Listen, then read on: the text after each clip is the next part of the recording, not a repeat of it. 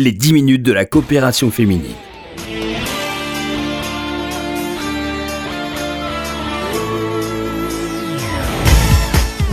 Bonjour, bonjour Bill François. J'ai le plaisir de recevoir euh, aujourd'hui un jeune homme aux multiples facettes, à la fois physicien, normalien, passionné par le monde marin et amoureux des mots. Euh, Bill François, merci euh, d'avoir accepté l'invitation de RCJ. Je disais amoureux des mots, mais aussi de l'éloquence et de l'humour, puisque vous avez remporté l'année dernière le Grand Oral de France 2, ce grand concours d'éloquence que vous avez gagné grâce à un discours très brillant sur la langue française.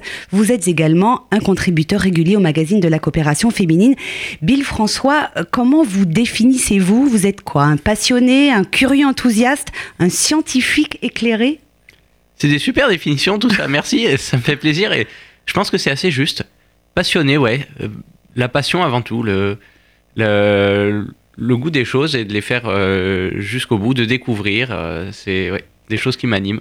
Alors, vous publiez un premier livre tout à fait original, Éloquence de la sardine aux éditions Fayard. Éloquence de la sardine, incroyables histoires du monde sous-marin.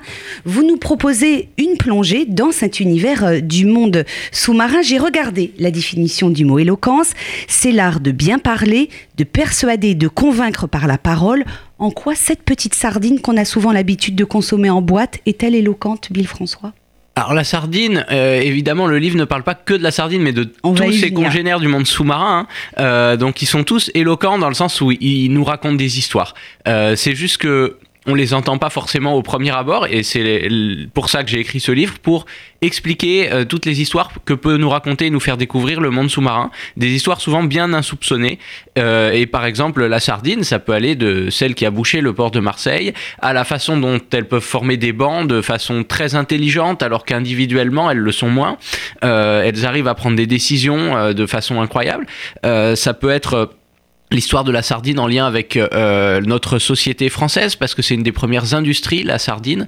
Et les, les fabrications de boîtes de sardines c'est les premières usines féminines où il y a eu les premiers syndicats féminins et les premières grèves et mouvements sociaux féminins et mouvements féministes.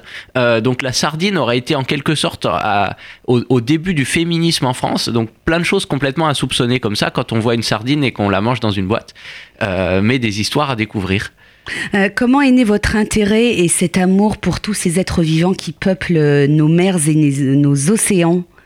Ah ça c'est une question que je me pose souvent parce que c'est depuis tout petit. Je pense que c'est en moi des gènes euh, qui datent de Cro-Magnon ou je sais pas d'ancêtres hébreux qui ont voyagé sur les mers à un moment donné. Euh, mais c'est oui c'est c'est c'est quelque chose d'assez inexplicable. Vous le racontez dans votre livre. Vous étiez petit, vous avez vous êtes tombé sur une petite sardine tout simplement. Exactement, en cherchant dans les rochers, en passant mes étés à chercher dans les rochers de la Méditerranée.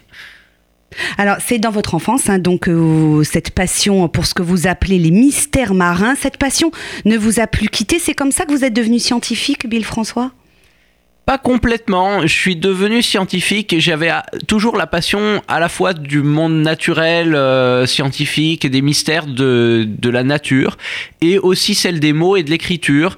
Et je suis devenu scientifique parce que je me suis plutôt orienté vers des études de sciences, euh, surtout parce que ça ouvrait euh, le plus de portes et l'appétit venant en mangeant, j'y ai, vraiment pris goût et j'ai découvert qu'il y avait des choses encore plus insoupçonnées euh, et passionnantes au niveau de la physique, de la chimie, etc.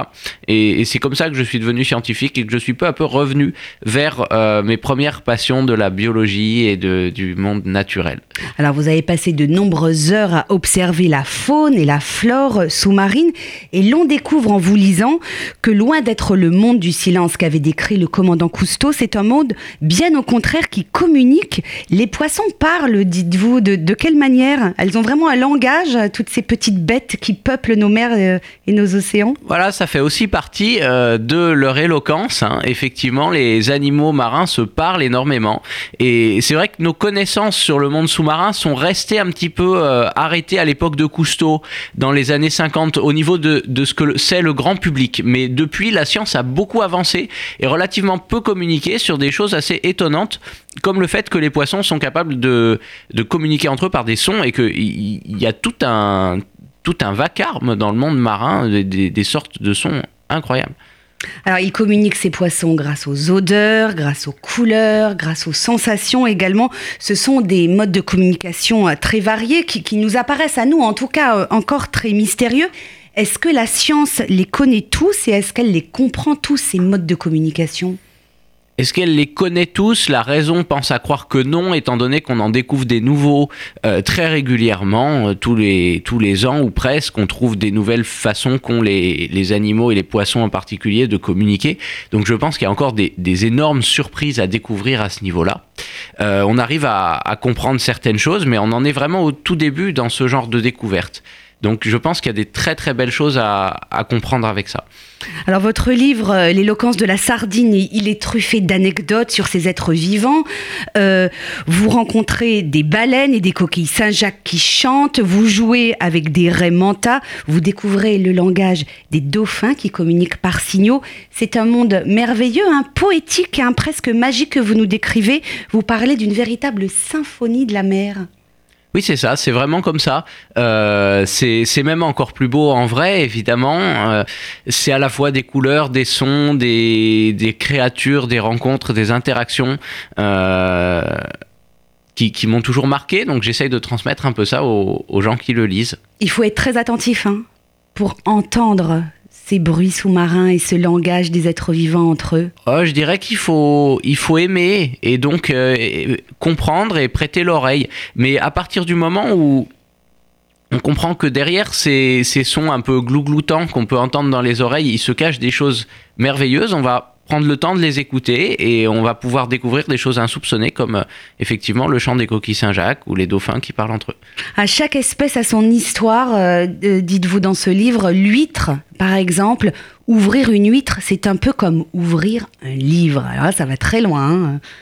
Oui, oui, oui, je suis allé un petit peu loin sur l'huître parce que c'est amusant et ça touche des gens. C'était aussi pour euh, faire savoir que ce monde qui peut paraître euh, lointain et, et un peu inaccessible quand il s'agit de récifs coralliens euh, merveilleux des tropiques, il est aussi chez nous et qu'une huître peut avoir être un être tout à fait aussi passionnant que les, les, récifs coralliens lointains ou les baleines ou les ours polaires et que c'est tout aussi intéressant de, de se pencher sur la, physique, la chimie et le, la biologie de l'huître que sur celle du dauphin ou de la baleine. Dans ce livre Éloquence de la sardine, Bill François, vous consacrez quelques pages à une histoire très intéressante. Elle concerne la couleur bleue des franges que l'on peut trouver aux quatre coins du talit. C'est un bleu sacré, le bleu de Terelet, et il vient de la mer. Racontez-nous cette histoire incroyable qu'on avait oubliée et qui a ressurgi, je crois, il y a une quarantaine d'années. C'est ça, c'est une histoire incroyable qu'on avait oubliée sans complètement l'oublier vraiment pendant des milliers d'années. Parce que c'est dans la Bible cette obligation que les franges soient colorées dans cette couleur, euh, dont il n'y a que des mots qui la décrivent. Alors décrire une couleur avec des mots, c'est quand même pas évident. Euh, on, si on connaît pas la couleur, et du coup dans la Bible, elle est comparée à plusieurs choses à la fois qui ont des couleurs un peu contradictoires. Elle est comparée à des choses qui sont vertes, à des choses qui sont bleues, à des choses qui sont noires. Donc selon les interprétations, en plus, on ne savait plus vraiment de quelle couleur pouvaient être ces franges. Donc autant des Hébreux, euh, c'était très fréquent d'utiliser un mollusque pour produire cette couleur bleue. Et c'est avec ça qu'on qu'on produisait la couleur jusqu'au jour où les Romains, qui eux utilisaient la pourpre à partir d'un autre mollusque, ont promulgué une loi dans tout l'Empire romain pour se réserver le monopole de la production de pourpre et de toute couleur produite avec des mollusques. Parce que tant qu'à faire, ils ont, ils ont fait une loi bureaucratique sans, sans réfléchir au sort des Hébreux. Euh, du coup, les Hébreux ont continué un petit peu à le produire dans la clandestinité, mais peu à peu et avec la, la diaspora, la production de la couleur a disparu mais ça restait dans la Bible. Donc il y avait toujours des rabbins très érudits qui essayaient de, de maintenir cette tradition, même s'ils ne pouvaient plus produire sur place la couleur. Et peu à peu, on a oublié quel était ce mollusque, qui, qui est connu dans la Bible sous le nom de Iliazone, mais on ne savait plus vraiment ce que c'était. Et ensuite, pendant des millénaires, il y a eu des rabbins du Moyen Âge à nos jours qui ont essayé de retrouver quel était ce mollusque, avec des théories très farfelues qui leur ont fait explorer toutes sortes d'animaux et de plantes marines. Alors certains ont cru que c'était des algues, d'autres ont cru que c'était l'encre de sèche, d'autres ont cru que c'était certains coquillages, etc. Et c'est qu'il y a une quarantaine d'années qu'on a commencé à vraiment trouver la réponse en faisant des fouilles archéologiques en Israël et au Liban.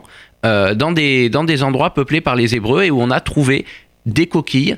mais je ne vous dirai pas de quoi, puisque c'est un mystère qui est résolu dans mon livre. Bill François, merci infiniment d'être venu nous rendre visite dans cette émission pour ce livre extraordinaire sur le monde des mers et des océans, plein de sagesse, d'enseignements, de surprises et d'humour. Éloquence de la sardine, incroyables histoires du monde sous-marin, c'est publié aux éditions Fayard.